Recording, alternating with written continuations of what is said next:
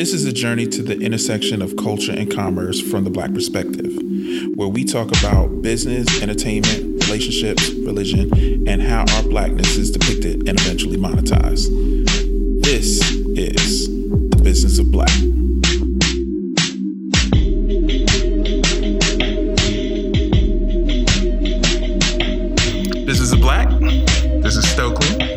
This is Howard from Stolen And today, We have Joci from Joci Cake. hey Joci, Hey, how are you doing? I am blessed and highly favored. I know, you a fool too. I am. a whole fool. Yeah, Huh? A half a fool. You gotta give it your all and everything. I mean, this this is true. Um, I don't know if my all is. Um, I if my all is uh, good for the masses. Sometimes, you know, sometimes it is because if I get like, if I give my all, then I'm reading people their rights too. You're getting the full spectrum. But then it ain't for everybody. But within that group, somebody come. Yeah, yeah, yeah. You're right. that's the funny thing about balance is you kind of balance all of it without living all of it up. And I think that's the, the beauty, art, and science of moderation. We're doing things in moderation. Right. I, yeah, I'm totally cognizant of what's going on on the left and the right. I'm balanced in the center, and you only get what makes sense at that moment. That works. Yeah, I would agree. See, passionate. Straight like this, though. he gave it to me just like this. Right, passionate. So, Joci, Yes, Miss Joci Cakes yes. With no red velvet. Um, That's what we doing. so tell us, tell us about yourself, the journey, and how you The happened to get here today. The journey it was it was purposeful but on accident. Um, Okay. I always had the, the dream and the desire to have my own business. Mhm. It just didn't happen at the time I wanted it to happen. Right. It happened when the job said we gonna fire you, and so I was like, okay, so me and my kids got to eat. Right. You know, prior to then, I was setting it up. Um, I started real simple. You know, selling slices out of my car, getting up every Saturday morning. My two year old, my seven year old, hitting the barbershops and the beauty store, uh, beauty salons in College Park. That's the Like, hustle. that's what we did every Saturday morning. That's that's the I would hustle. get off work on Friday, bake all night, slice it, and go. Um, I'm a self-taught baker, Mhm. so nobody in my family bakes. So I would just make up, you know, flavors and recipes and just try to perfect them. so that's how I started. And I was working, I was balancing the two because, like, you know, work is safe. You know what I mean? Like, Mhm. at the end of the day, no matter what your passion is, you got to make sure you can feed your family. Right. You know what I mean? I'm all for stepping out on your hopes and dreams and having faith, but faith don't pay Georgia Power Right. when they call you. So Right. you need to make sure that you are in alignment with stepping out on faith. Right. You know what I mean? Right. Um, so I was, you know, going along and setting things up, and then you know, it started growing. People got used to me. You know, I use the kids; they cute. You know what I mean? My kids is cute. So you know, of course, you want to give a two year old two, three dollars. You know, just Right. go over there and get the money. Selling it. Yeah. So I'm like, all for it. Yeah. Little marketers. And um I started growing and I, the way that I would market my cakes that made me different is with every cake I would give you a Joci Cakes t-shirt. Okay. And I I learned that people keep t-shirts forever. Ever. Right. Like ever. You know what I'm saying? So um I had my phone number on there because I couldn't afford to buy business cards. hmm And people was like, you know, well, that's kind of, you know, you spend more money on t-shirts than you do on cards, but not really. Right. Because if you bought a cake, then you're a client. Right. You know what I mean? I'm just giving cards to random you know, People. random people. Right. But you've invested in this. So Mhm. now you know. I want you to remember me. Right. Went off. Work was cool. Everything's good. Got fired. and um I was like, what am I gonna do? You know what I mean? Like I don't have I don't have nothing, you know what I mean, else to do. So I was like, well, I'm just gonna jump in full full speed and sell these cakes. And it kind of just took off from there. Uh-huh. And that's how I got to where I am now. And it was been a struggle because it's a it's hard. People don't people don't like to see like the glory part of, of business.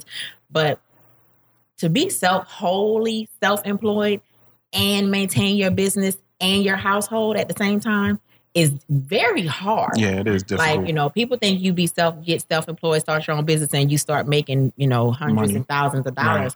But to have a, a profit of twenty, thirty thousand dollars a year in a business, you're doing good. right. You know what I mean? That's that's not, you know, typical. So Right. that's how I gauge my success. please, please understand uh, what she went through there when she uh, explained to everyone that she was working while simultaneously uh, laying the business out. She was treating her employer like a principal investor. Now, if you look at your employer as your provider so that you can provide a sort of a dependent relationship. So she was using her employer as security on the investment in her business. It was what allowed her to, to start building. Circumstance forces you into a position where this becomes all that you're dealing with.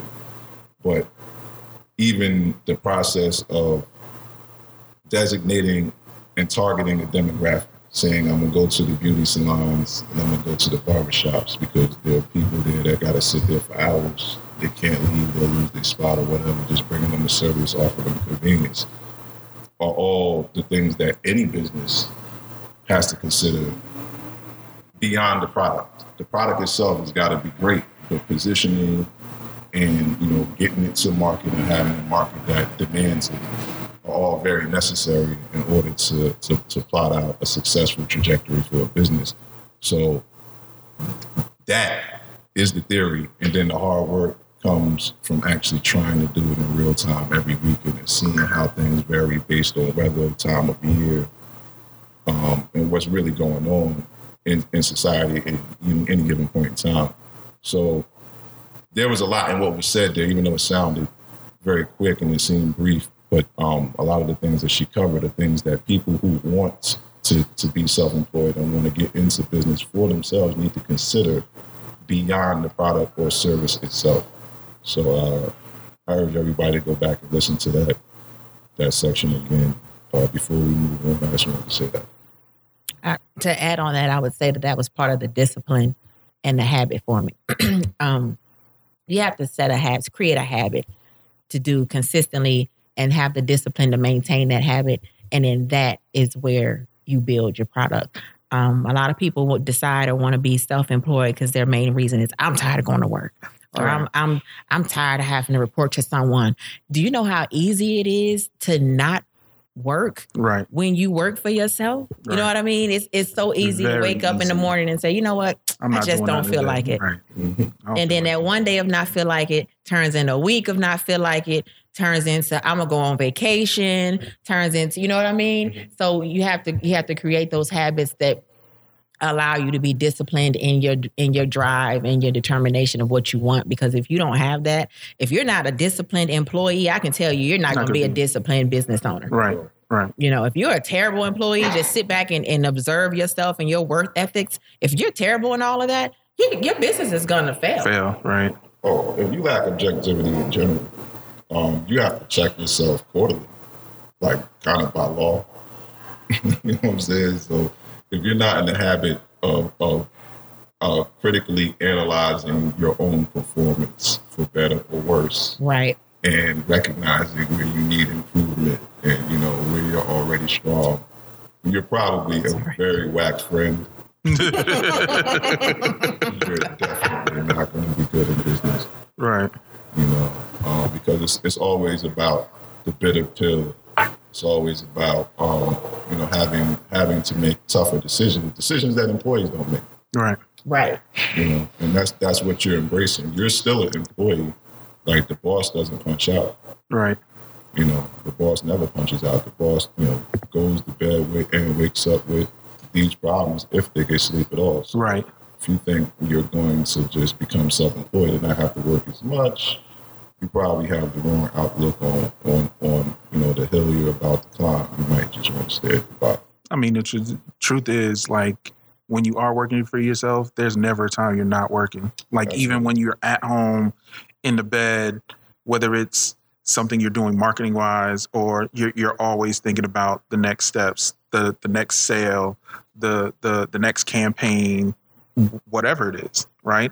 And that's the difference between an employee and uh, uh, an employer is the fact that we got to think about all those things on a regular basis, Right. right? We delegate tasks, Mhm. Right. right? We they don't have to think about it. You tell them this is what I need you to do. And you just do do it, right? Right. That's that's easy, right? If if you're trying if if you're starting a business, you have to think one way, Mhm. right? Once you start that business, then your Yes. then your thought pattern has to shift and change Exactly. in order to maintain that business, Absolutely. right? After you've gotten to a point of maintenance, now you have to think about growing and scaling yes. right and that's that that that takes constant progression which most employees they're the only progression they really want is the money Right. you know what i'm saying Well, this is the thing. An employee is is actually part of the good of service. right So their vantage point is always internal. right The boss actually has to think internally from a good and service production standpoint, and then externally to the audience that he's, he or she is trying to sell this to, the, the marketplace that they're trying to bring it to.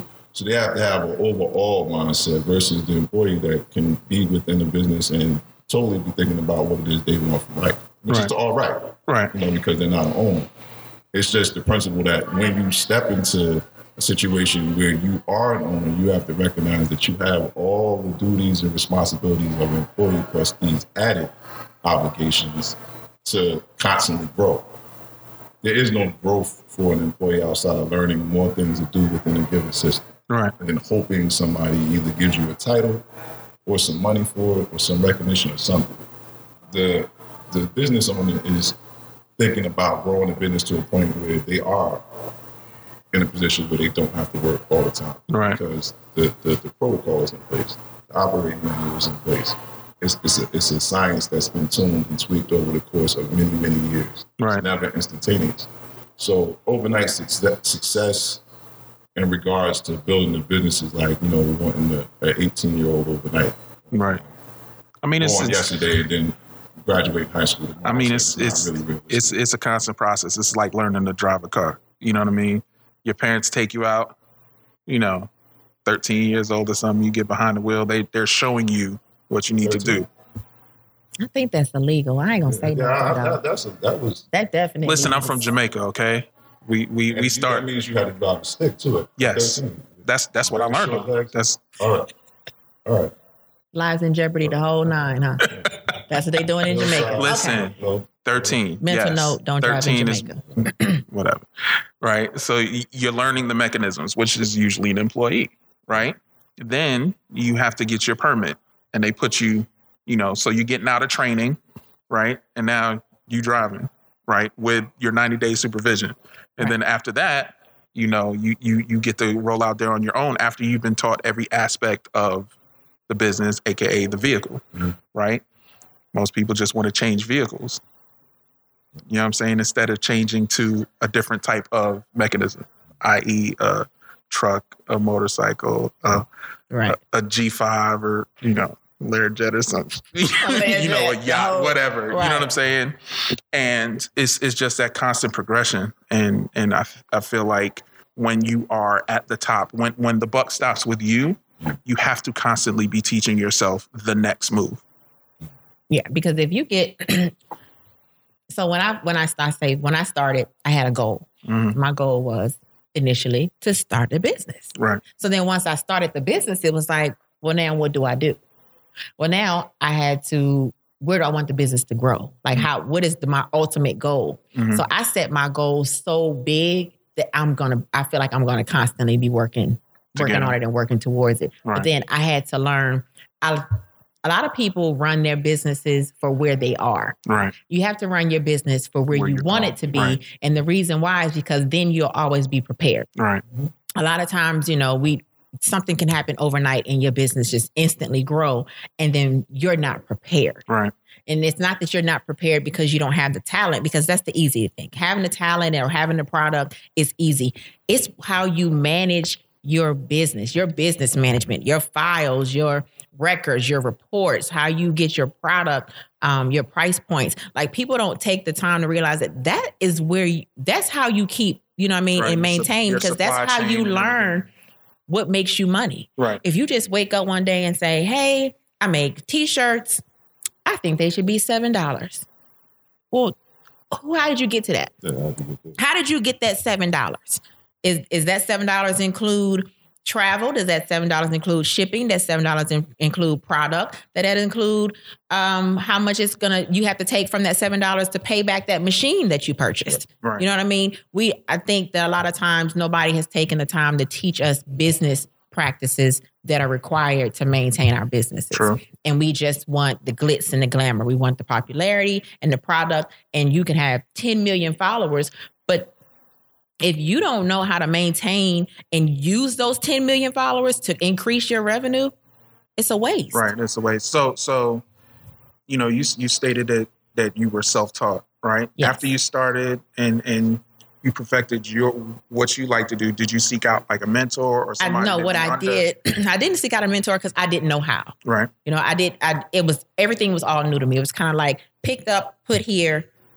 I don't know anything. You know, I don't know how to run a business. I don't know baking. I don't know any of this. So I decided that I was going to go to school. Right. And I felt that way because I felt like it has to be an easier way than what I'm doing. Because watching Food Network looks good, but it got to be some stuff going on behind the scenes on here that I'm totally missing. Missing. Right. And so I was like, well, I want to better myself in technique, but I also want to better myself in business. And so I would read a lot of books. That's one thing I did. I read a lot of books. Mhm. And then I um I went to art culinary art school. Mm. And I went to I went to Art Institute of Atlanta. And I went and I what I learned is that they don't teach you only like techniques and baking. They teach you how to run a full-fledged restaurant. Right. Like that's our that's our graduation project. You have to set your own restaurant up from beginning to end.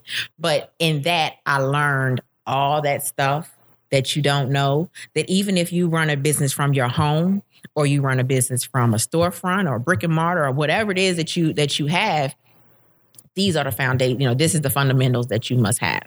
I learned a lot about laws and you know was every time you buy that plate from somebody who pull up, they kind of in violation. If you get sick, that's on you that you ate. You know what I mean? I wanted to know all of that because I don't want anything that's going to tarnish my brand. Right. Like I'm all about representation of my. I'm, I take my brand so passionately. You know what I mean? Mm-hmm. And so anything that I felt would better the representation of my brand, I was all for it. So that's why I went to school, learned what I could. I still don't have a mentor, and that's because I I don't know if I want to say I don't know how to find one, but at the level that I'm trying to reach, Mhm. I currently don't have the access to To that type of type of- people. Gotcha. Yeah. um, take time out again to point uh, out how much we're not actually talking about baking. Um, we're talking a lot about the skeleton uh, that that holds the, the brand up, and you know, it's important that she says she's passionate about her brand or being cognizant of the fact that you are a brand. And it's something that should always be kept in mind when you're interacting with the public uh, because of the impact and the impression that you're leaving becomes what people remember about you. You know, it, it's the filter through which they give word of mouth and refer you.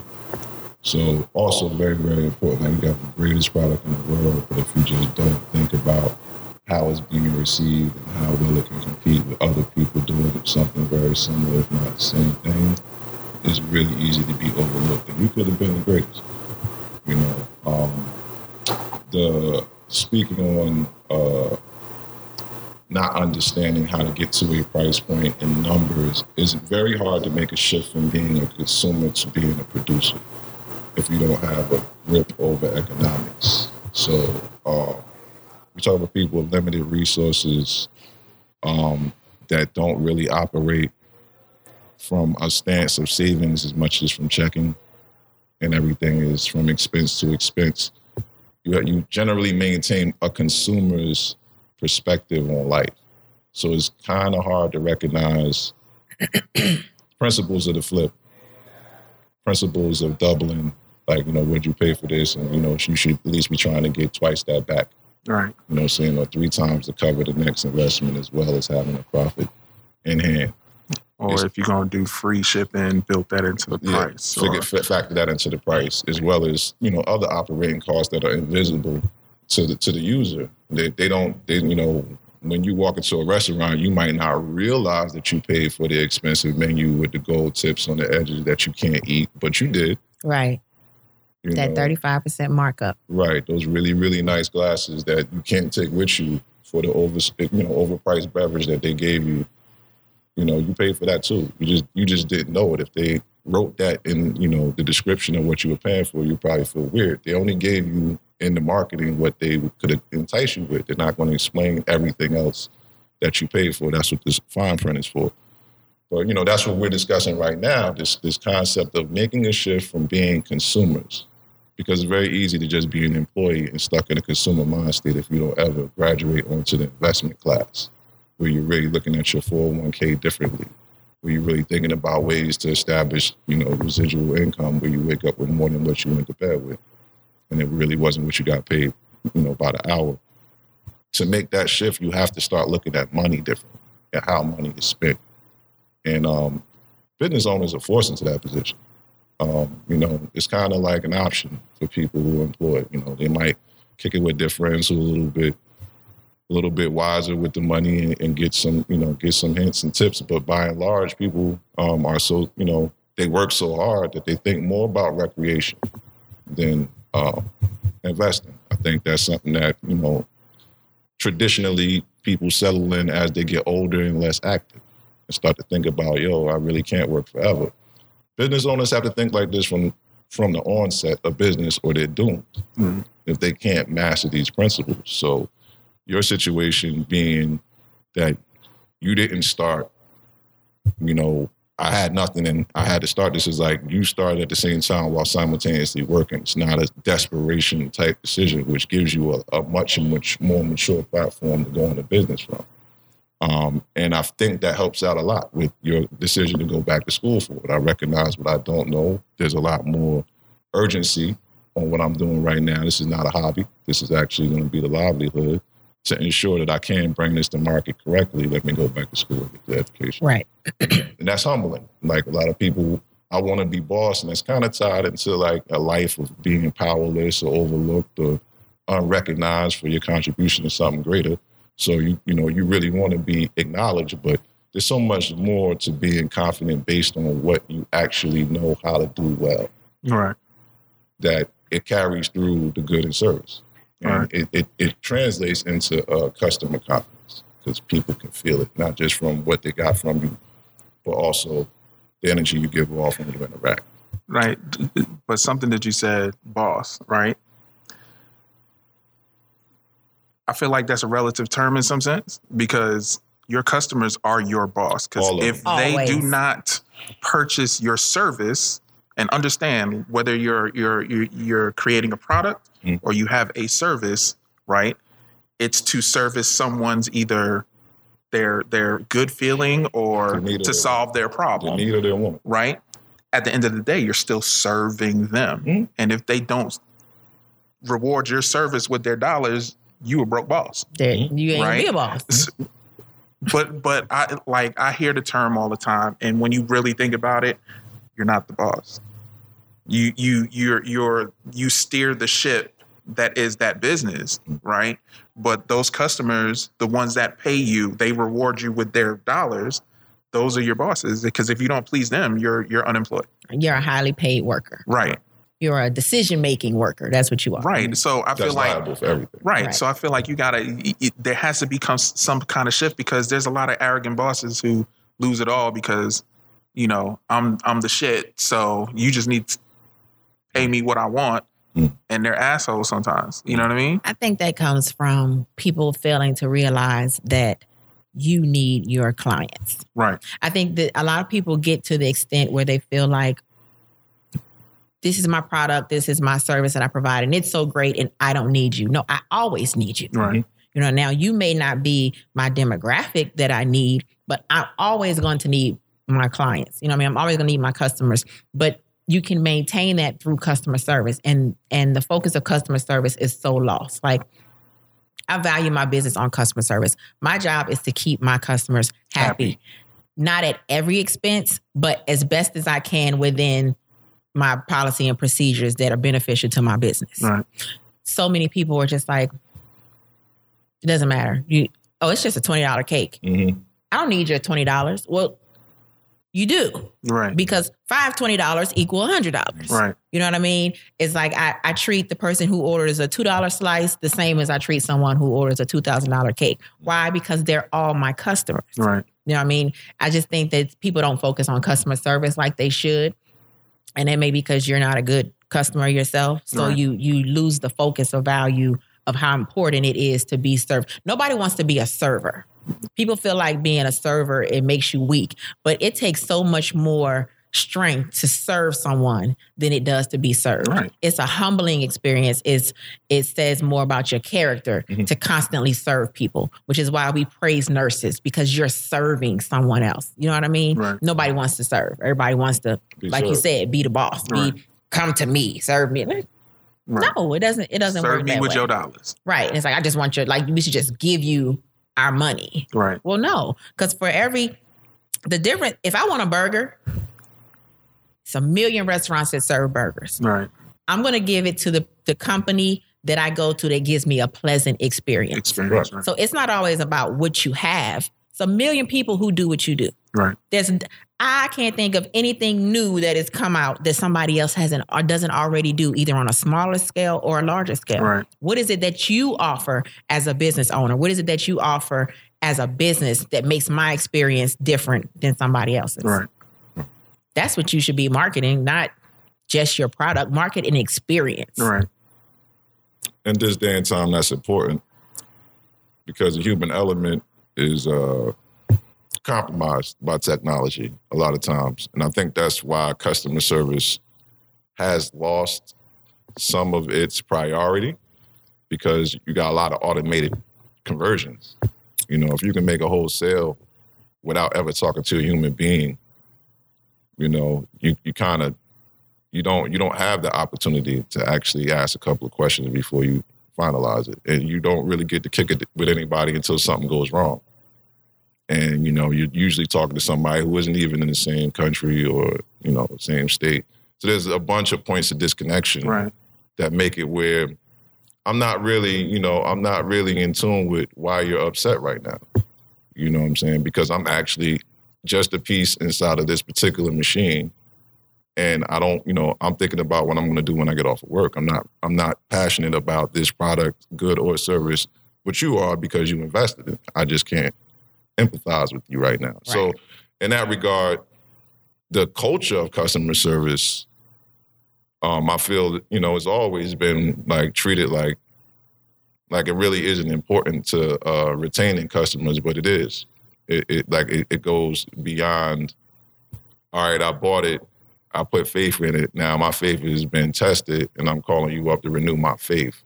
I need you to, to make me feel better about this decision I made to spend money with you. And I go through it all the time within my own business as a as a, as a screen printer and having a, a apparel brand. Like my brand is boutique, so everything is made one at a time. A lot of times people wait, and you know I'm an artist too, so I'm like real funny about how I communicate sometimes hmm. eh, it, the speed at which I, I respond to certain things, but I, I try to make everything right in the end. So if you waited a while for one T-shirt, it, three of them show up, or four of them show up, because it does matter to me. Each and every person does matter to me, and I recognize fault. You know, but the customer service, my my customer service faults, I'm not dead to them. I can't sit back like, well, they'll just no. I recognize it's damaging me each one of these days that passes, and even in making it right by offering more product, it still doesn't it doesn't change the experience. Right. They had a negative experience, and although it was rectified with this extra product, there's not proof that they're going to come back. And I recognize each one of them as a loss, you know. But a lot of people don't. A lot of people won't contribute it to why you know they never were able to launch, why they were never able to take off, take off. But as it was explained to me while I worked for a very cruddy cable company a long time ago. Um, every you know one person refers you to eleven people. Right. That could be good or bad. Right. You know, it could be a positive referral. it could be a negative referral. So although that one twenty dollar cake that you didn't care about, that might have translated to two hundred and twenty dollars worth of sales off of referrals. Right. And you know, out of those two hundred and twenty, each one of them can turn to eleven. That could turn into a wedding. That could turn into you know a bar mitzvah. That could turn into something that's much grander than just that twenty dollar cake. And that's how I feel, you know, about my business and customer service as well as the tone of everything right now. So this is all very important. It's probably the most business like sort of uh, episode that we have. I have right, questions that have absolutely nothing to do with this. Have to do with food. and, you know I'm? Like, but I don't feel comfortable like interjecting and being like, yeah, whatever, yo, what's up with the ingredients? You know what I'm saying? Like, but- I mean, but see, that's what I that's what I like about our particular platform, though. You know what I'm saying? It, yeah, we can, you know, be totally scripted if we want to, right? But we tend to talk about those things that people kind of gloss over. Right. You know what I mean? Because sometimes, like in business, there is a mental aspect to things, right? That's why people get professional copywriters, Mhm. right? To analyze the psychology of your customer right. right? To make them, you know, hit checkout or, you know, let you swipe their card. Right. Right. There's a mental aspect of things. There's a the, you know, everybody knows the physical, the, you know, you know, the actual putting your hand on a product or or having a completed service or whatnot, you know. But there are many facets to business that a lot of people don't know. Mhm. Right. And a lot of them they they see the final product and they think, oh, it's a cakewalk. Right. You know what I'm saying? I can start my own. I can start my own T-shirt, but I make my own cakes. Right. Not realizing how many ingredients go into making that thing, and when you're when you're um, when you have a, a, a bakery, what it takes to make big batches as opposed Right. to one cake. How to Right. adjust the recipe. Right. You know, and a lot of people don't like. I I make good ass lemonade. right. Right. I make a good two liter or a gallon Of of lemonade. lemonade, right. Right. How am I going to make A a metric million? Right.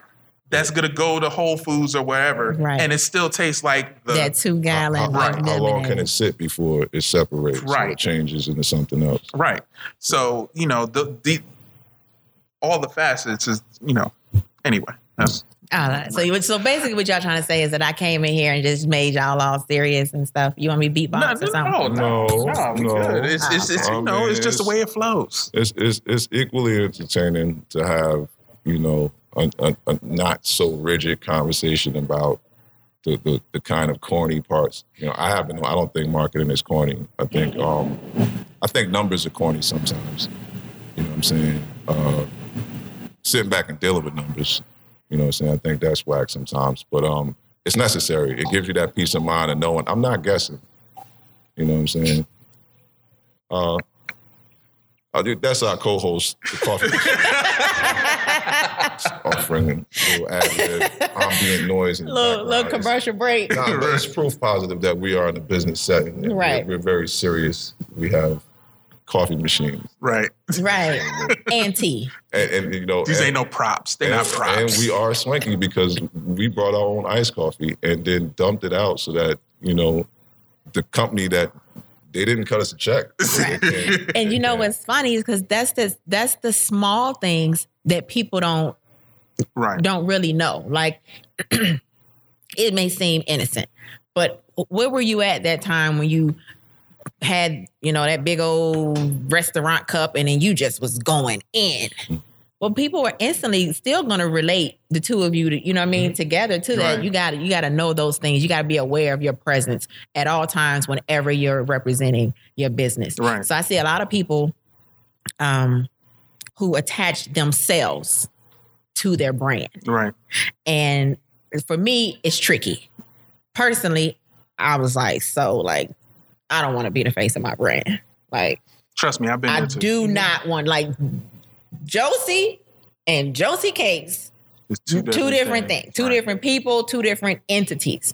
A lot of people attach themselves to their brand because people know you. Right. But just because someone knows you and likes you doesn't mean they're gonna like your brand because the two of you usually have something they're, they're different. Right. You know what I mean? Who you represent yourself as um, as a person may not be who you represent your brand to be. You know what I mean? And people tend to cross those lines and they get blurred when you make yourself your brand. Right. So then now it becomes I saw Joci doing XYZ at her birthday party. Well, that's the appropriate place for me to have been doing XYZ. But now you attach that to my brand. Right. You know what I mean?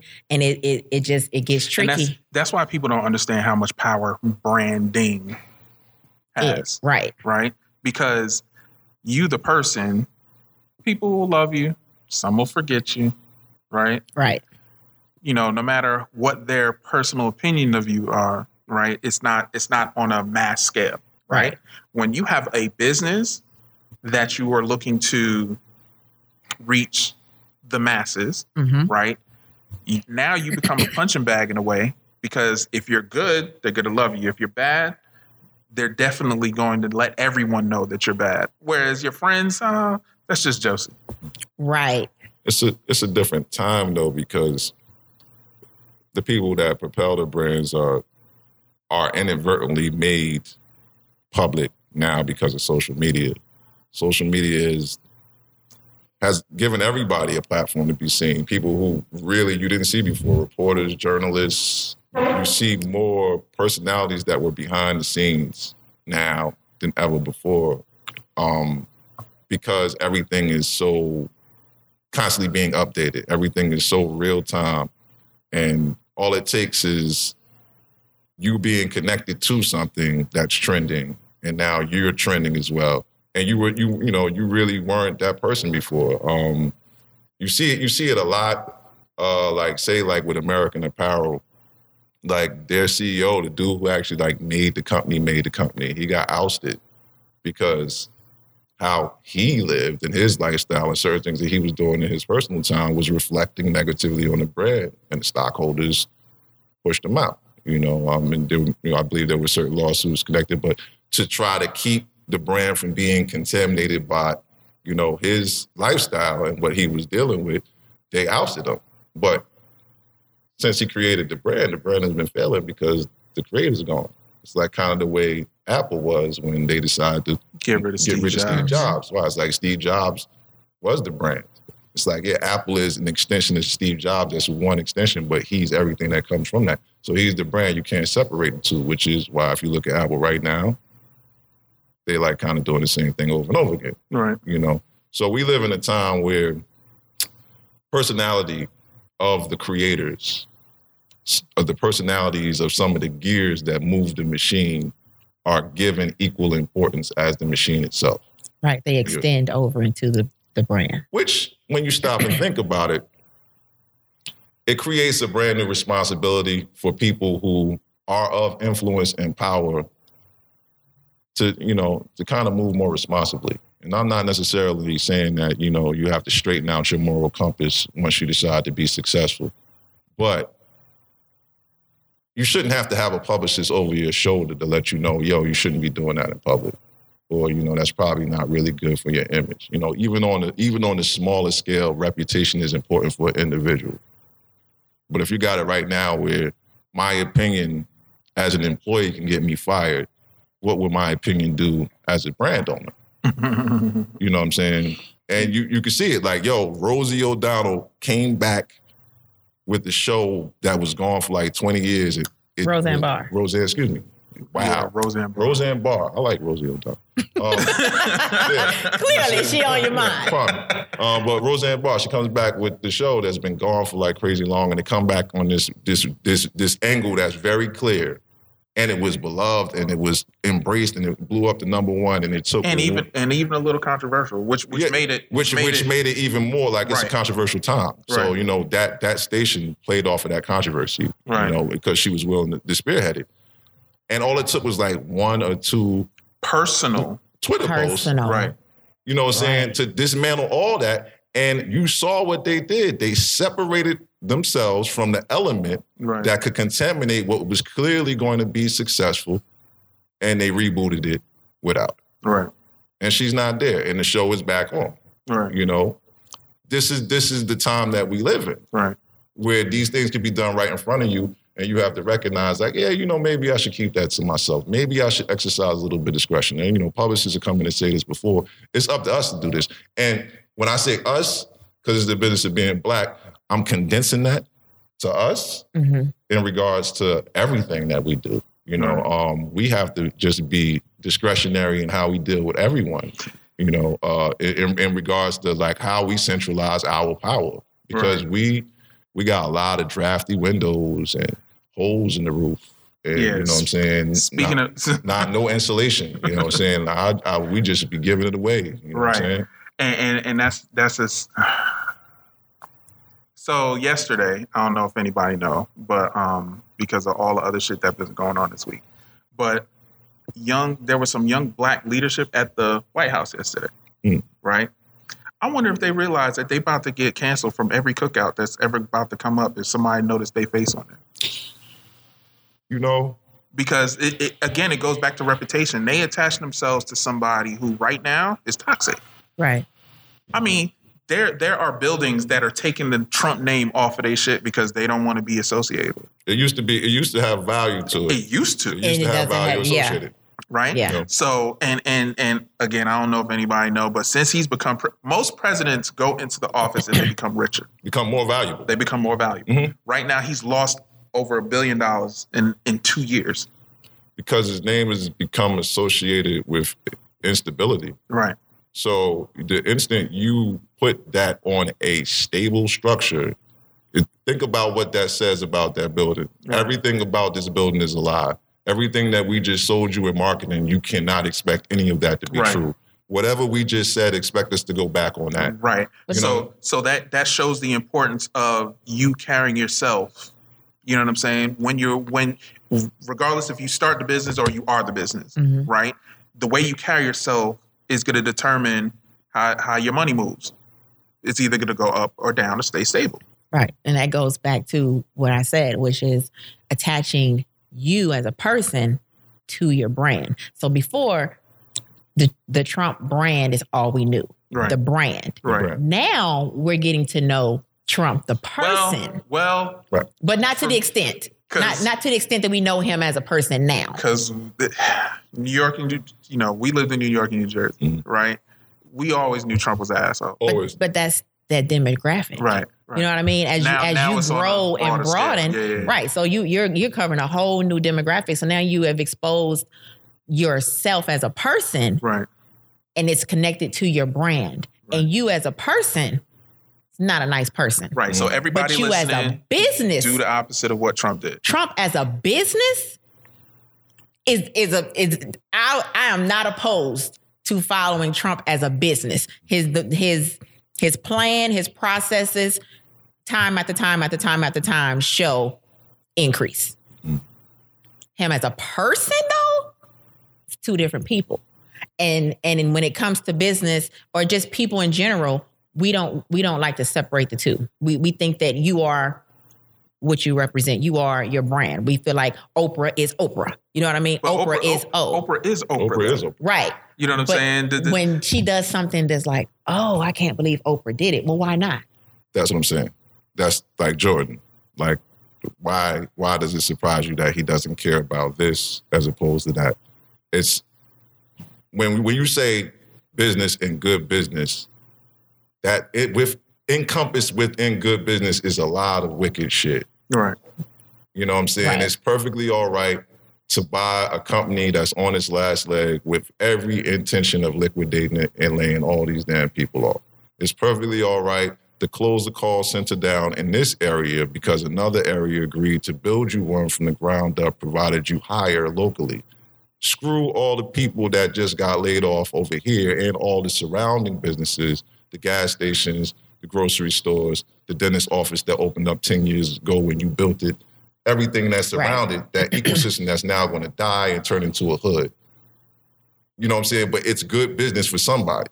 Right. And once we separate the obligations of the human to humanity and they bow to the, the needs of a corporation, which is inanimate, we understand how we get to this place of imbalance that we're at now. And this is why we get back to that tight us.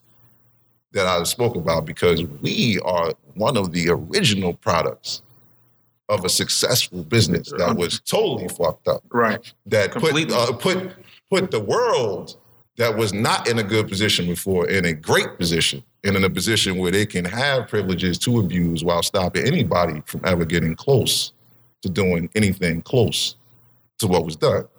So for us, I feel like it's important for us to rewrite business from the ground up, um, where there is always a, a, a steady connection between the people and and and the product, the good, and the service. Because there is no disconnection. The people who work for the business, also the people who end up buying the product, good, or service, and it should be that way. I don't think it's cool when you go up in a spot where they sell you some food that the people that made the food don't eat that food. I don't think that's cool. And I feel like it's easier to get into a mode of thinking where you can live and die destroying somebody else's life for your own benefit. And it was just because they were stupid. You know, you could write it off as they were stupid. And that's the type of person that we have in power right now that shows you can you can steamroll ahead in life and truth doesn't matter and being accurate and accountability doesn't matter. If someone's stupid enough to fall for it, then you deserve to get over on them. You know, and a lot of people operate in business that way. It's, it's the con man's mentality. You got a lot of con man businesses, which is why the trust is lacking. You know, it- there was a point in time where people could say, I could work here for 30 years and I know my pension is going to be good and I know I'm going to be straight when I leave here. And nowadays, people don't know. They don't know what their 401k is being invested into. Is, is, your, is your pension being invested in the private prisons? Is your pension being invested in the Monsanto? Is, is your pension being invested in the things that are working against your interests? Should you be in a mindset where you make your own investments for yourself for your future? Of course you should. You know, but no one's going to like really say these things because it's bad business. It's bad business to have a bunch of investors working for you because they might not work for you tomorrow. It's bad business to teach people how to hustle for themselves because you might compromise your consumer base while doing it. But the direction the world is going in, direction things are going in, there are going to be more self-employed people in the future than ever was before because of the power the internet leverages in favor of the small business owner. The things that would have crippled the small business owner before aren't really concerns before. Just processing credit cards was breaking people before. The monthly Right. fee to process credit cards Renting the Good. machines. written the machine to sit here and connect directly with a bank just to have you caught up for three business days and this other, you know, all that's been leveraged in favor of the hustler because we don't care about all that. We just want each and something off each and every one of your trax- transactions. As long as we do a couple of million of those a day, we straight. All right. You see what I'm saying? And that's the unforeseen. That's the corner that the old men that control this couldn't see everybody turning down. That's what a creator Napster that'll destroy the whole music industry. That's what a creator Netflix that'll destroy the whole like movie theater industry and cable. You know what I mean? And you just see more and more of that coming down the pipe. It's going to be those young people that create the technology, and it's going to be the the the, the liquid minded hustlers that can get in the middle of that system and, and leverage it in their favor. So just to loop that back into what we're talking about right now, one question that I can ask is, how much does the web factor into your business? the social media. I'll use social media as a whole. The web oh. 2.0. Um, is that what it's called? Yeah. Okay. So social media as a whole, um, about at this present time, fifty percent. Okay. When I first started, it was about seventy five percent, and that's because it was my. It was like it was new. First of all, because I've been in business for ten years. So ten years ago, you know, we didn't have Instagram. Um, so it was it was all you know Facebook, Facebook, Facebook. You know, I, if I could set you up that you can contact me and call me through Facebook, now I can reach the masses. You know, I can reach five, ten thousand people off of just putting my phone number up here, and you can reach me. So now it is for me personally has lowered because everybody has that same access Right. that I have. So Saturation. then now I have to find a way to be more savvy. But for me personally, I gain I gain more customers from them interacting with my experience. Mhm. So now I've I've shifted and changed and become more of a hands-on. So now it's more conventional methods. Now it's more postcards in the mail. You know, I send you a post because now with everybody being so uh everything tech you know tech technology technology Now people are looking for a personal experience. Mhm. So then, what do you give me that's personal? Oh, so let me send this postcard to your house to let you know that even though you ordered from me six years ago, I still got your address. Yeah. I still got your phone number. Let you let me mail you this and tell you how much I appreciate you. And I remember it's your birthday. Happy mm. birthday. Right. You know what I mean? It, that's that's where I'm more at now than the social media because it it it it grits a lot of people. It puts me in front of a lot of people, but it doesn't give me that personality, you know, that personability that I need that grows and gives me the the repeat customers. You know what I mean? You can look scroll me online and find me on several different platforms, but you can scroll everybody else online on seven different platforms. Mhm. But all them people didn't send you a postcard Right. all them people not sending you personalized emails with your name. You know what I mean? It's not a mass email I'm sending you. It's your name. Hey, good morning, Ms. Gloria. Right. You know what I mean? Remember you ordered that red velvet cake and you didn't like nuts on yours. Do you want one for Thanksgiving this year? Mhm. When you read that, it says, hey, You know, She paid attention. she paid attention. Right. She remembered me. Right. You know what I mean? And when I tell somebody else about my experience, nine times out of 10, I'm not even going to talk about the cake. Right. I'm gonna talk about the experience. Right. People are not giving experiences, and that's what people remember. Right. So now I've, I- I've, as as we talked earlier about when you get to certain levels, you have to change to get to a different level. Right. So now, in order for me to get to the level that I was at then, yeah, social media worked. It gave me, it, it put me in front of a lot of people. Now, to get to the next level that I want to be at, I can't just use social media. I got to shift my mindset. I got to shift and and change my whole plan to grow Right. because I can't. I, I've I've reached my point personally. I've reached a point, you know, my my max point with social media because now it's become a matter of success and fame, and people have tied the two together. Right. And I don't need to be famous. Right. I just want to be successful. Right. But now everybody wants to be famous. So now everybody is focusing on who's famous, what's famous, who knows you, who where they meet you at, who knows who, who's in the end. I'm real private. Like I, I don't really need to know no whole bunch of people. you know what I mean? Like I, I got my circle and, and I'm good. I don't need to know this person, this person, this person, and then be affiliated because I was there at their party. And I, I, I personally don't need that. You know what I mean? I just want to be somewhere where people who are of quality are going to remember me. Right. You know what I mean? My character doesn't go with fame. You know what I mean? And that's when it goes back to everybody wants to be famous and failing to realize what that exposes you to. Right. Because once you're famous, then all your failures become front street. Right. You know what I mean? Me, I'm real transparent. I broadcast my failures.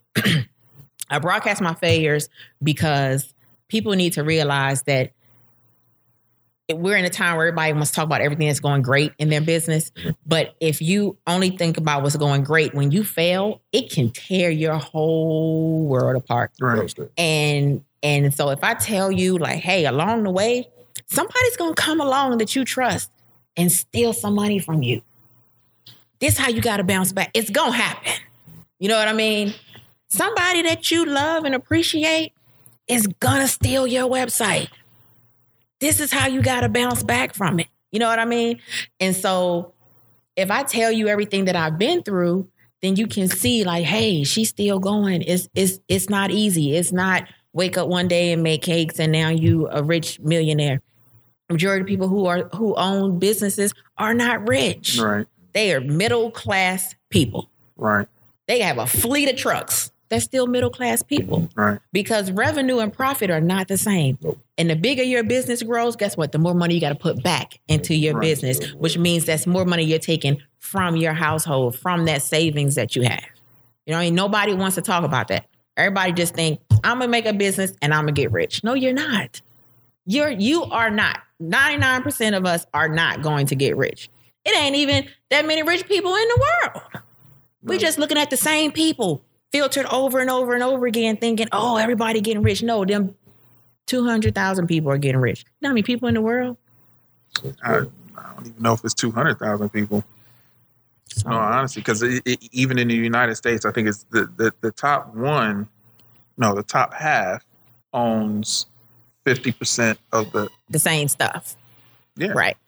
So, yeah, that's It's just about filtering, you know, your your money. Knowing how to manage your money is also a big a big deal because once you start being self-employed and that money start flowing in, you know, at your disposal, it's real hard to stay focused on, ooh, I sold, you know, so many cakes today and I got this 500 Let sitting go get this here that I've been, you know, look like it's extra. Right. You know what I mean? It's, it's not really bag. extra. Let me go buy these flip flops. You know, it's it's just so, you know, so many things. Oh, you know, I had a great month. And so this month I had 10,000 in in revenue. Yeah, but how much did you spend to make that 10,000? What were your and expenses? if you don't you don't keep your books and Right. you don't keep your records and you don't keep all that up to date, you're never gonna know that you're probably still in the red right. with that great ten thousand dollar month. You still in the red. Right. So Right. I mean, um, we try not to demoralize people um, from getting into business. Um, it's just to uh, let people know that yeah, you know, you don't you don't gain strength without resistance, and um, you didn't sign up to do less work when you become a boss. You actually uh, committed yourself to doing a lot more work than you ever did before. Um, and then when it comes down to the money, like I said, it will like was just articulated. Money looks different. You know, as an employee, the only money you're concerned with is what's left over in your check after taxes are taken out. As a as an owner, you have to consider money in so many different ways because it it factors in the payroll if you have it. It factors into operating expenses as they exist. You know, inventory and overhead before you ever get around to profit. You know, and knowing that you can't spend from that without you know seriously compromising what you're going to be doing next month and, how much you can make next month. Um, you know, these are all these are the elements of foresight that you have to get really, really strong at, really good at in order to to make it through years as a business. You know, employees don't think about that. But, you know, I feel the upside to it all is the, the the the understanding about the world around you that you get. You know, um, employees, you know, um, they have a limited amount of concerns that was going to revolve around like their personal lives. So if they're not interested in local politics, they're not really going to think about who's coming into office. But someone who's paying a different type of tax, someone who is zoned commercial, someone who is concerned about ordinances that's going to affect the way they operate their business. Uh, take for instance, if you live someplace that has an ordinance against certain type of awnings, and they're going from black to green. Now you have to change your awning to green or suffer some type of fine. Fine. Yeah. Um, somebody without a store is not going to think about that as being a problem. A, a, a whole bunch of store owners in a downtown area that are already paying too much money are really going to see that as a problem, especially if there's uh, you know, some type of vendor that's already set to come in and do everybody's awning, and they have some type of relationship with the politician that just got in office. Uh, you know, that sounds whatever, but those type of things happen. It's generally going to be the business people that are more in tune with that. Now, if you have a direct connection between the business people and the people themselves, now you have an opportunity for all of us to be concerned about local politics and, you know, uh, federal politics as well as it pertains to you know how how we live our lives and our years out. It's just business owners got to consider it first. Business owners have to consider constantly consider money in a different light than somebody who's just a base consumer. You know, so that that's the upside of it to me.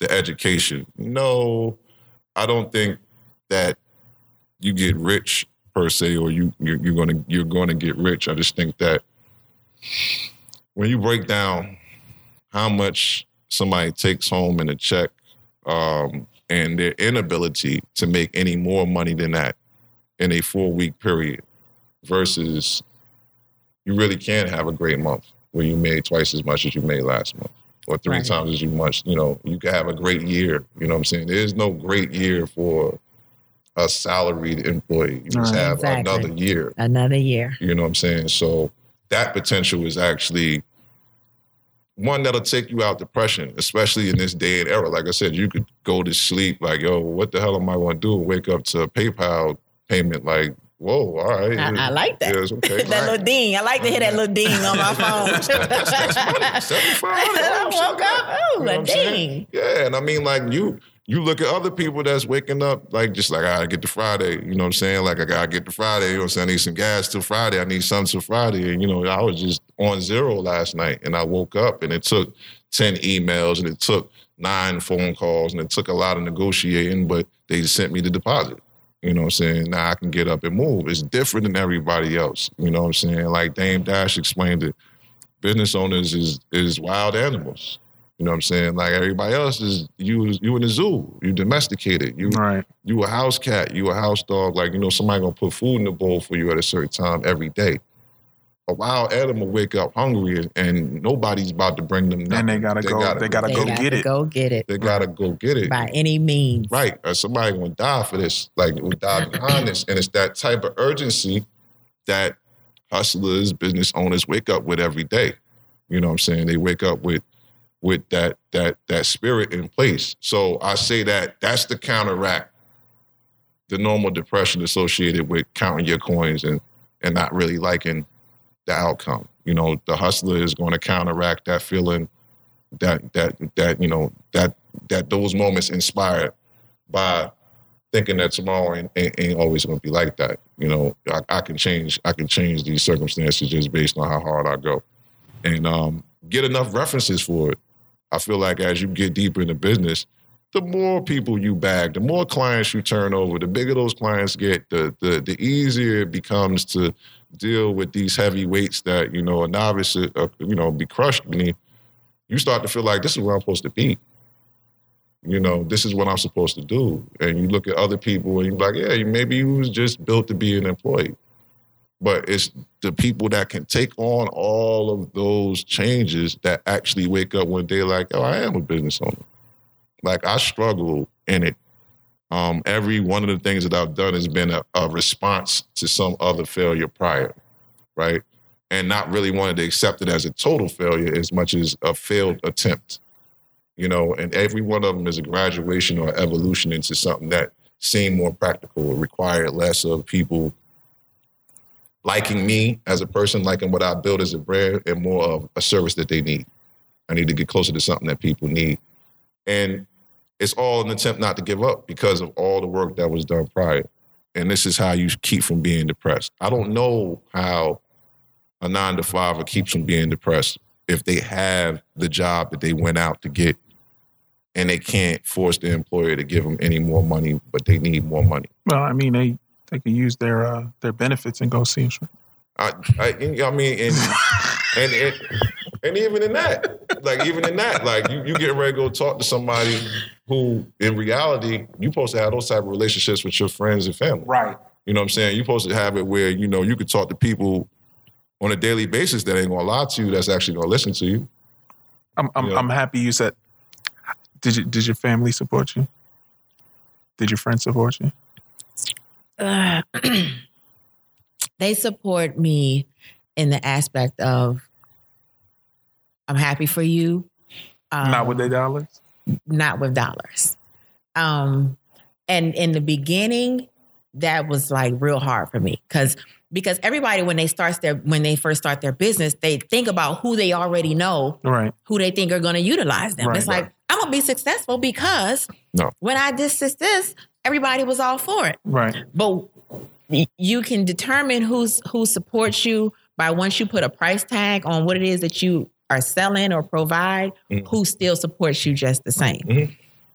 And it amazed me to watch people um, who proclaim their support of my business But then when the hookup, they go don't want. buy Publix cakes Oh. and go buy Walmart cakes. Mhm. And it's like, oh, well, you, you know, your cakes, I can't afford them. And I came to realize, you know what? Your friends and family, your family may never be in your in your demographic. Right. Your friends you can change so that they fit your demographic. True. So then now your friends support you. Right. Do you understand what I'm saying? Right. Um, if if your price point and your response to your friends is always you too high, I can't afford that. It's time to shift your circle. Because if you can't afford what I you what I provide to support my family, then you're probably not going to be able to support me when I need help. Right. You understand what I'm saying? So they support me and you know, you you appreciate what what it is that I do and what it is that I provide. My biggest supporter was my father, though. Mhm. Um, like he was like, if I said I wanted to jump off this building right now, he'd be like, "What you wearing?" You know what I'm saying? Like I'm all for it. I'm gonna record it and everything. You know what I mean? And and then that that type of support you do want. You know what I mean? And you do need. You do want the emotional support, but you also want financial support. But it it may not. It may never come from your immediate circle of friends. And then also, I had to realize that my nine to five friends will never or rarely understand my focus and my hustle No. like my business owner friends because you have that level of comfort that you don't understand that I don't have Right. and I and and your mind frame doesn't allow you to have it because you're not exposed to the things that I'm exposed to. Right. You don't have to make the type of decisions that I have to make. You know what I mean? So they support, but not financially. And I'm okay with that. How did you feel in the beginning? I was disappointed. I've had a lot of disappointment along this way. Like this, this I've been nothing but disappointed. But I've learned to understand the reason for the disappointment and not focus on the disappointment. It's psychological. It's like, why am I disappointed? What is it that you did that made me feel disappointed? Oh, you did this and you did this and you did this. And you do that because your mind frame is this. Your thought processes are these and they're not mine. Right. I'm no longer upset because now I have understanding. Gotcha. Well, you gotta you have to learn to dis- diffuse disappointment um, because it doesn't. It, there's no profit in it. You know what I mean? It's just something. It's just a feeling that you could just kind of keep around. It doesn't do anything for you. There's nothing you can learn from it. You know what I'm saying? So the faster you can diffuse it, like yo, why did I believe that you would? I- If I can get around that, then I know I, I, I won't invest as much into it next time. There's no way for me to be disappointed by it. Um, I found that when people don't know you and they support you, it's way truer. Like it just feels realer because you don't have any reason to lie to me right now. Like, you know what I'm saying? We didn't grow up together, we didn't go to school together. You don't you don't have any reason to really, you know what I'm saying, do this other than the fact that you want what it is that I'm offering. And in that, there's so much more that you can measure now. Even when friends and family buy things from you, you're never really sure. It's like, eh, do you like this or did you just cop it because you know me? Right. you know when you get it from strangers and i you know you know it it's it's it just it just feels better to me because i know like i you i can probably get you to come back because you really wanted that it's not me you wanted that you know and you bought it at the price point i was selling that because you didn't feel like you had any grounds to haggle with me Right. you see what i'm saying like as soon as i know you I kind of feel like mm, you shouldn't be charging me full price for that. No one will ever really come out and say that. Some people will, but strangers don't do it like that. Strangers walk up and they were attracted not by you, by what it is you offer, and as they see it, either they want it or they don't. And they're like, "How much?" And it's a different type of conversion versus talking to people that you want to eat Thanksgiving dinner with, and like you have other, you know, other overlaps. It's like I don't depend on friends and family. It's just an expectation. You have to change your expectation of who's going to buy your product, and then you'll understand who does and doesn't. Right. So it, it, it's because like what you're saying is psychologically, we have customers who want uh, Neiman Marcus on a Walmart budget. Mm, that is my uh, example every time. You understand what I'm saying? But they still go to Neiman Marcus, bro. That's the part that we that we're discussing right now because she said Publix, but I'm like, yo, these cats had it their way. They were going to Neiman Marcus and never haggled with a soul. Right. Not one soul in there. Not No, no, no. But that's but, but that's but that's my mean? point. That's my point, right? When they know you, when it's personal, they want the Walmart experience because they know you. Like you're right next door. They don't have to make a big trip. I could just go half a mile up the street and Mhm. I and I could get everything I want. Right. Right. When it's when it's your friends or family, nine times out of ten, that's what it is, Mhm. Right. But when you're the Neiman Marcus, they don't want to give you that. Right, I know you. right.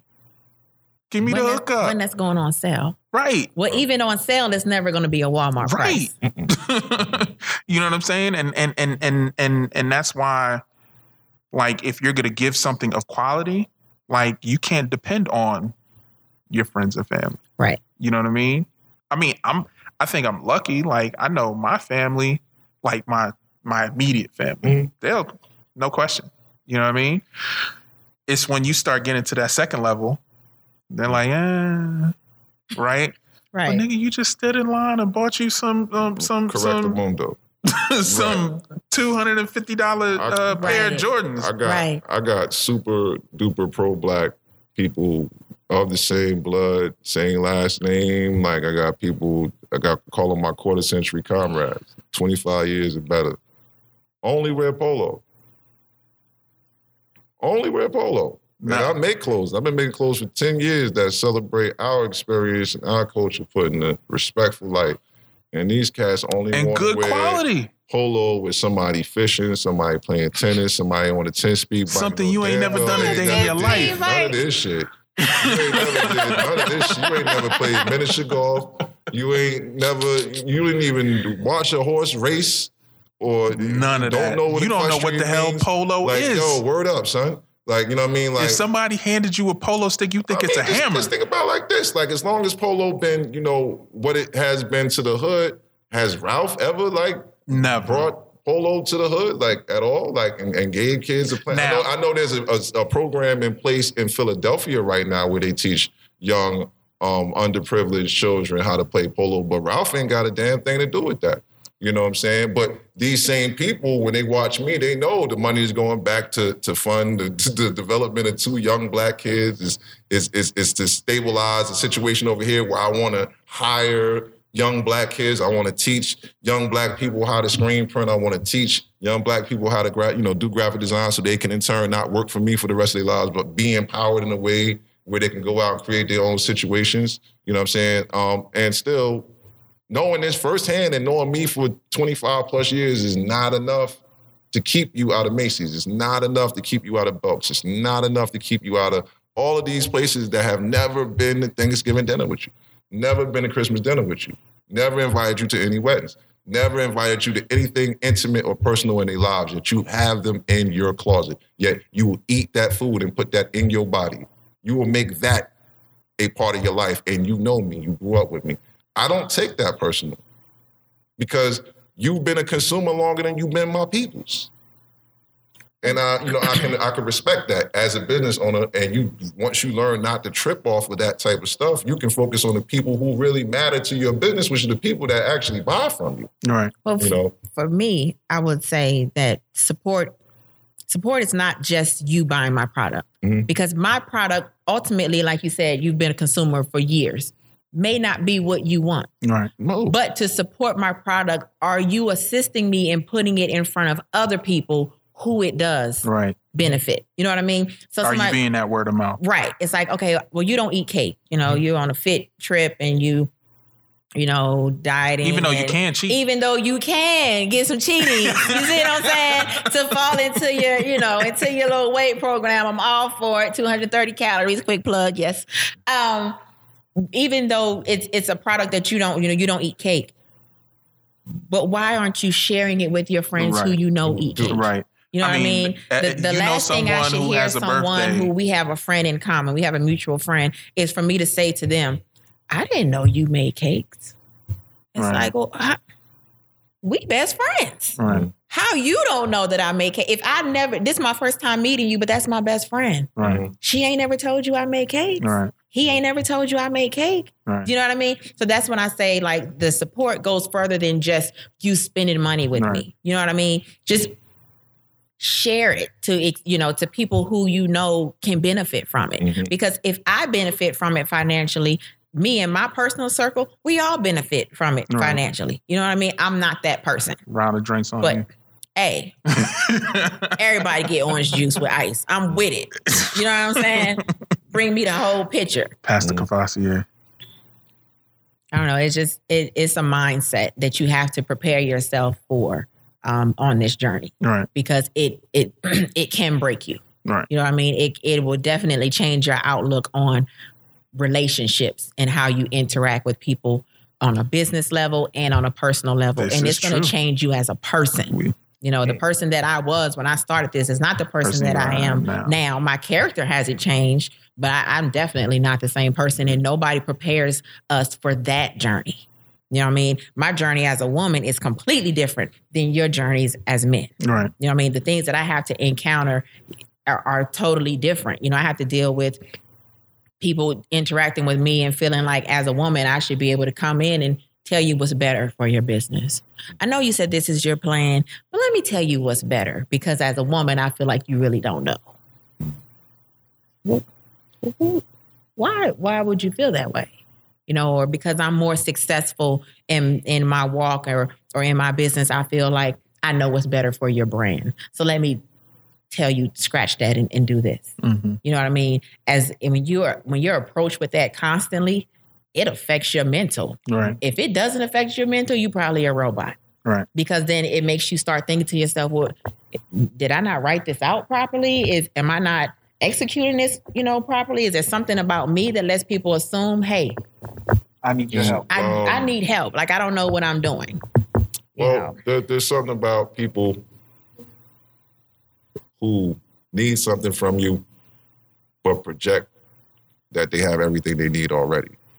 And and you know that's just psychology. Usually, people who who didn't come up with the idea have the best idea for your idea Right. Right. because it's easier. You know, it's easier just to come up with a, a suggestion than it is to create or invent something from scratch. It's a lot of backseat That- drivers. That hmm I mean, and it's it, it's Sidewalk drivers. uh, you think you You think ain't about in the car. You Right. think about the network, uh, you know, saying the Facebook movie, and look at how Sean Parker, like, he didn't he didn't make Facebook, but just could come in and influence it so greatly just because of his perspective and his angle. It, that's people love it. Everybody like there's so many people that want to just grandfather into a situation because they had a suggestion. You know what I mean? And you took it, and then they get that that's their claim to fame. Like I told them to do that. You know, it's easier to get in than just uh, here's twenty thousand dollars. Here's forty thousand dollars. I want to be a part of what's going on. Like that's more. That's more worth more. But like I said, you're gonna encounter so many people like that. Uh, as a black man in the design field, you, you end up being the only one in the room. You know what I'm saying? And you got you got ideas and angles that are coming from a different perspective, but there's always somebody wants to make it fit what they have in mind. And you know that's what you get. You get a lot of people. Well, yeah, if I did it, it'd be like this, but you didn't do it. You know, and you've got to learn how to like, yeah, all right, I see you, I hear you, and I heard about this type of stuff, but it's a new day, so I'm busy building this new day. I'm not really getting ready to invest in that old day that you're trying to like have never end. And I think that's the, also the beauty about this time because we can do stuff like this where we can have a conversation about those moments, those obstacles, um, and how you get around them. Because you know, whenever I see black women in business, like going in business as a double minority, you're already going into a, a, a, a, a, any field, any direction you're going is going to have some type of diversity issue. Any field, any direction, for the most part. And then when you get there, you still have to navigate that and be successful. You have to do so much more than just perform. You have to constantly manage and check how you react to your environment. You know, and it it it's tiring. You know what I'm saying? On my end, I went and I wanted to specifically target black businesses. And then you find yourself in this place like I'm never gonna make money unless I go to other people or people other than black people. You know, because of that constant idea, like, I'm not gonna pay you five thousand dollars for this. Even though that's the going rate, I'm not gonna pay you five thousand. Or, you know, this idea that I'm hiring you as a professional, but I don't trust you to actually give me expert advice or do this. You know, I don't think you can do this the way that I want it done or the way that if I hired these guys over here that I think that they would do it. You know, and it's you you question yourself if you allow it. But Right. when you go back to what's yours and you sit in the middle of what you made, there's no way to question it. I know what I sacrificed for it. You know what I'm saying? I know how much time and effort I put into this. And it's easier to come up with your criticism than it is to come up with my product, my good, or my service. And that's how I pull myself back in. And I, I- obviously, if you're at this point, I know that you can see the limitations of a person that moves like that or says things like that because they almost are never, like, invariably never right. It's like certain people have very abrasive personalities, but they're geniuses. And I could respect, you know, I don't like how you said that, but you're right Right. and you could tell the difference. You know, it's like, yo, you're just, you, you know, you're just not a, you, you're not an amicable person, but you are smart. You are like, you know what you're talking about. Other times you could tell, like, oh, you think I'm weak-minded. Like I would just, you know, take the suggestion because it came from you, but I actually know what I want. I know where I'm going. You know, and that is very, very important in business. I deal with a lot of people who they can't decide on their own logo. It's your logo. It's going to be what represents you. Why do you have to go back and ask so many people how they feel about what's ultimately going to be yours? Either Right. you like it Right. or you don't. You know, and same thing. Like everybody's different, and learning your customers as well as your colleagues gives you that overall understanding of the world that you're trying to be successful in. You're supposed to know both. Right. You know, network is important. Knowing how not to overreact to something that was totally inappropriate. Like, yeah, you were inappropriate. Why do I got to add on to that? Why should I have to, you know, manage some type of regret because I, I couldn't help but check you right now? I was right, but is it going to be received that way? You know what I mean? You were in the wrong, but i- is it worth wording right now in a way where I'm I'm gonna have to deal with that every time I see you, and then also possibly all the other people you know that you're gonna you know go back and tell the story to wrong. So that's like separate from making money. It's like just managing those relationships and recognizing I don't have the luxury just to be reckless right now when I Mhm. respond to you. When I respond in relationships. I, I can't I can't I gotta you know I even if I want to I can't like because I got this so much more than just me and my feelings right now. Which know? goes back to you how you represent your brand. Right. Always like always late night early in the morning does not matter where you are you know what i'm saying you want to punch somebody in the face in waffle house it's probably going to come back someplace to your brand. it's going to come back to your brand it's not going to be what they did to you late night in waffle house in fact you wild out you know what i'm saying and somebody got video and she really knocked her behind the counter i didn't know she got that I think I think that's the reality that a lot of police officers is really coming to right now. yeah, yeah true Anyway, so so so tell us about this cheat stuff. cheat the cheat stuff. cheat eats. Um, cheat eats is actually a product that I that I created, and it's a low calorie cake. Mhm. Um, and the reason that I, I wanted to do cheat eats is because at the time I was on like this whole fitness craze, Mhm. and everywhere that I go, I try to find ways to market to the people. So I'm in this gym full of all these girls trying to get fine, and I'm like, I can't try to sell them cake. Like they not trying to buy no cake. You know what I mean? so I was like, well, how what what what do I have that they need? Mhm. Everybody has a cheat day. You know what I mean? And everybody, whether you're working out or not, you still want cake. You still want cookies. You still want things you're not supposed to have. But you can have anything in moderation. Mhm. So I said, well, let me create a cake that is low calorie that they can have on their cheat day that's not going to push them over. You know what I mean? So then I did cheat eats. Um, my slogan, as you see on my t-shirt, sometimes I cheat. And it's sometimes I cheat on my diet. Sometimes I, you know, it's it's okay. You know what I mean? But I'm not overdoing it. Mhm. Um, it comes, you know, prepackaged. You can freeze them. They last in the freezer, so you can buy a whole bunch of them at one time and store them in your freezer. But they last in your freezer for six weeks minimal. Um, but it's key lime. Everything is is made uh, from scratch. So it's my key lime cake with my cream cheese icing, and it doesn't taste like diet food. It doesn't taste like low calorie Yeah, food. It what I was doesn't taste. ask. And that is one of the biggest things when I was creating it that I want to focus on because people, when they cheat, you know, when when you eat something you're not supposed to eat, you want it to taste like what you're not supposed to be eating. There's no point in me eating chocolate cake that's not going to taste like Mhm. chocolate, cake. You know what I mean? It doesn't it doesn't feed that craving. So um, that's why I went with Cheat Eats, and it's six ounces of cake when it actually can give you two servings.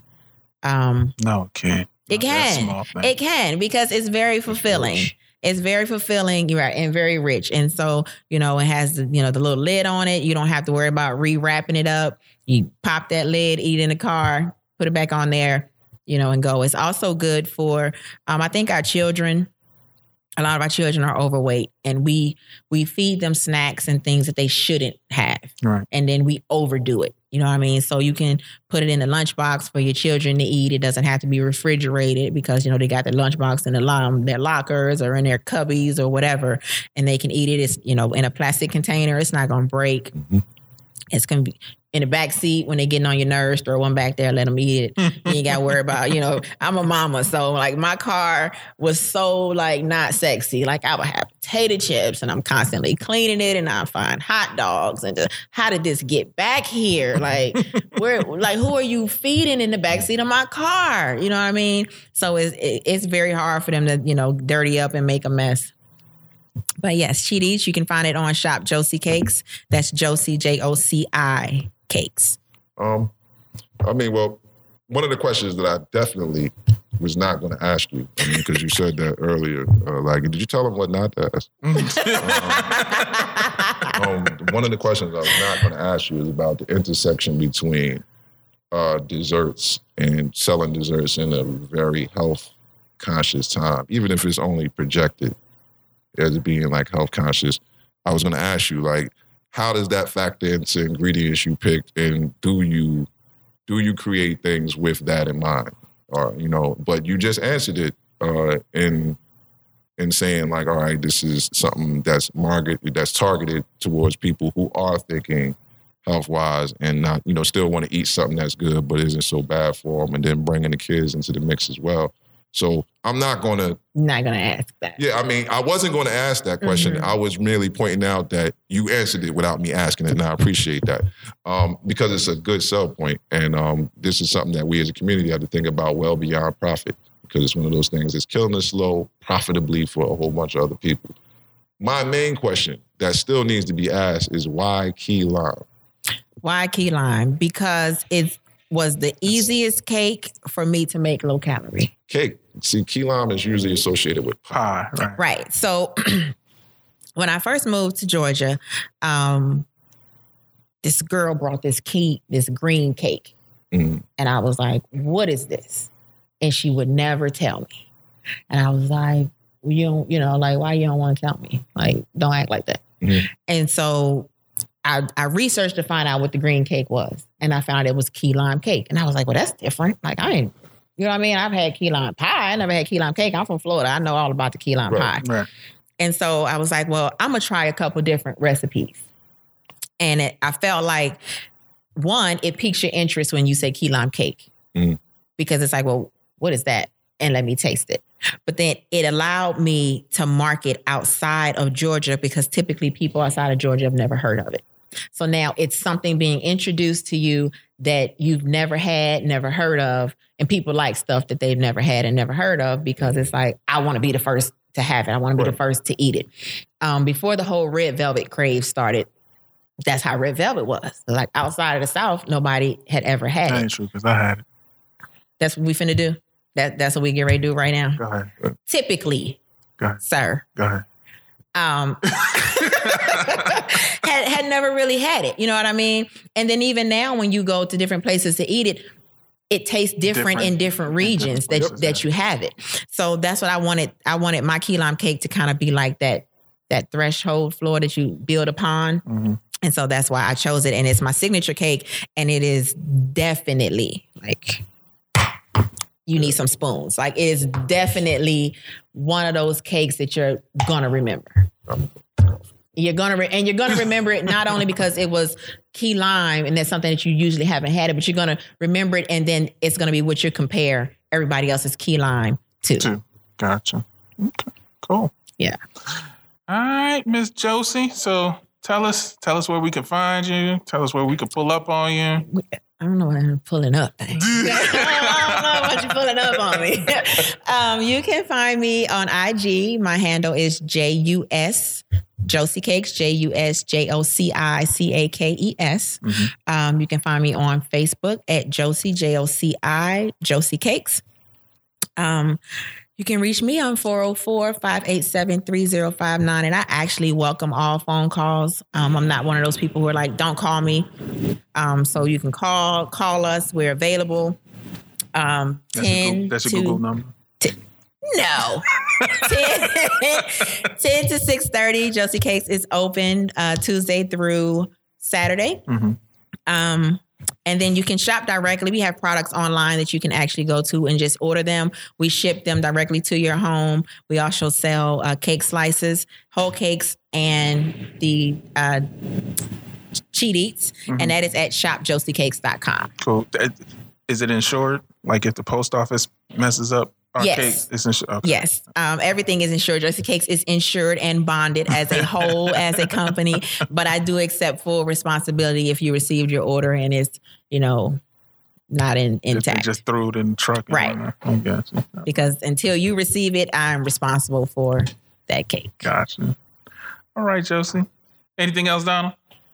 Uh, she's short and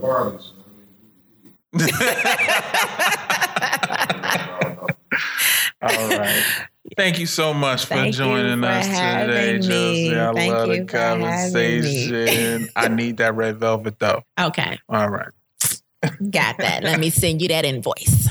Do Thanks that. for having you, Joci. Yes, thank you for having me. I enjoyed the conversation. It definitely was um, different than than my typical interviews, but I liked it because it gave that background and gave people a better understanding of the journey and not just all you know, Kate talk. Right.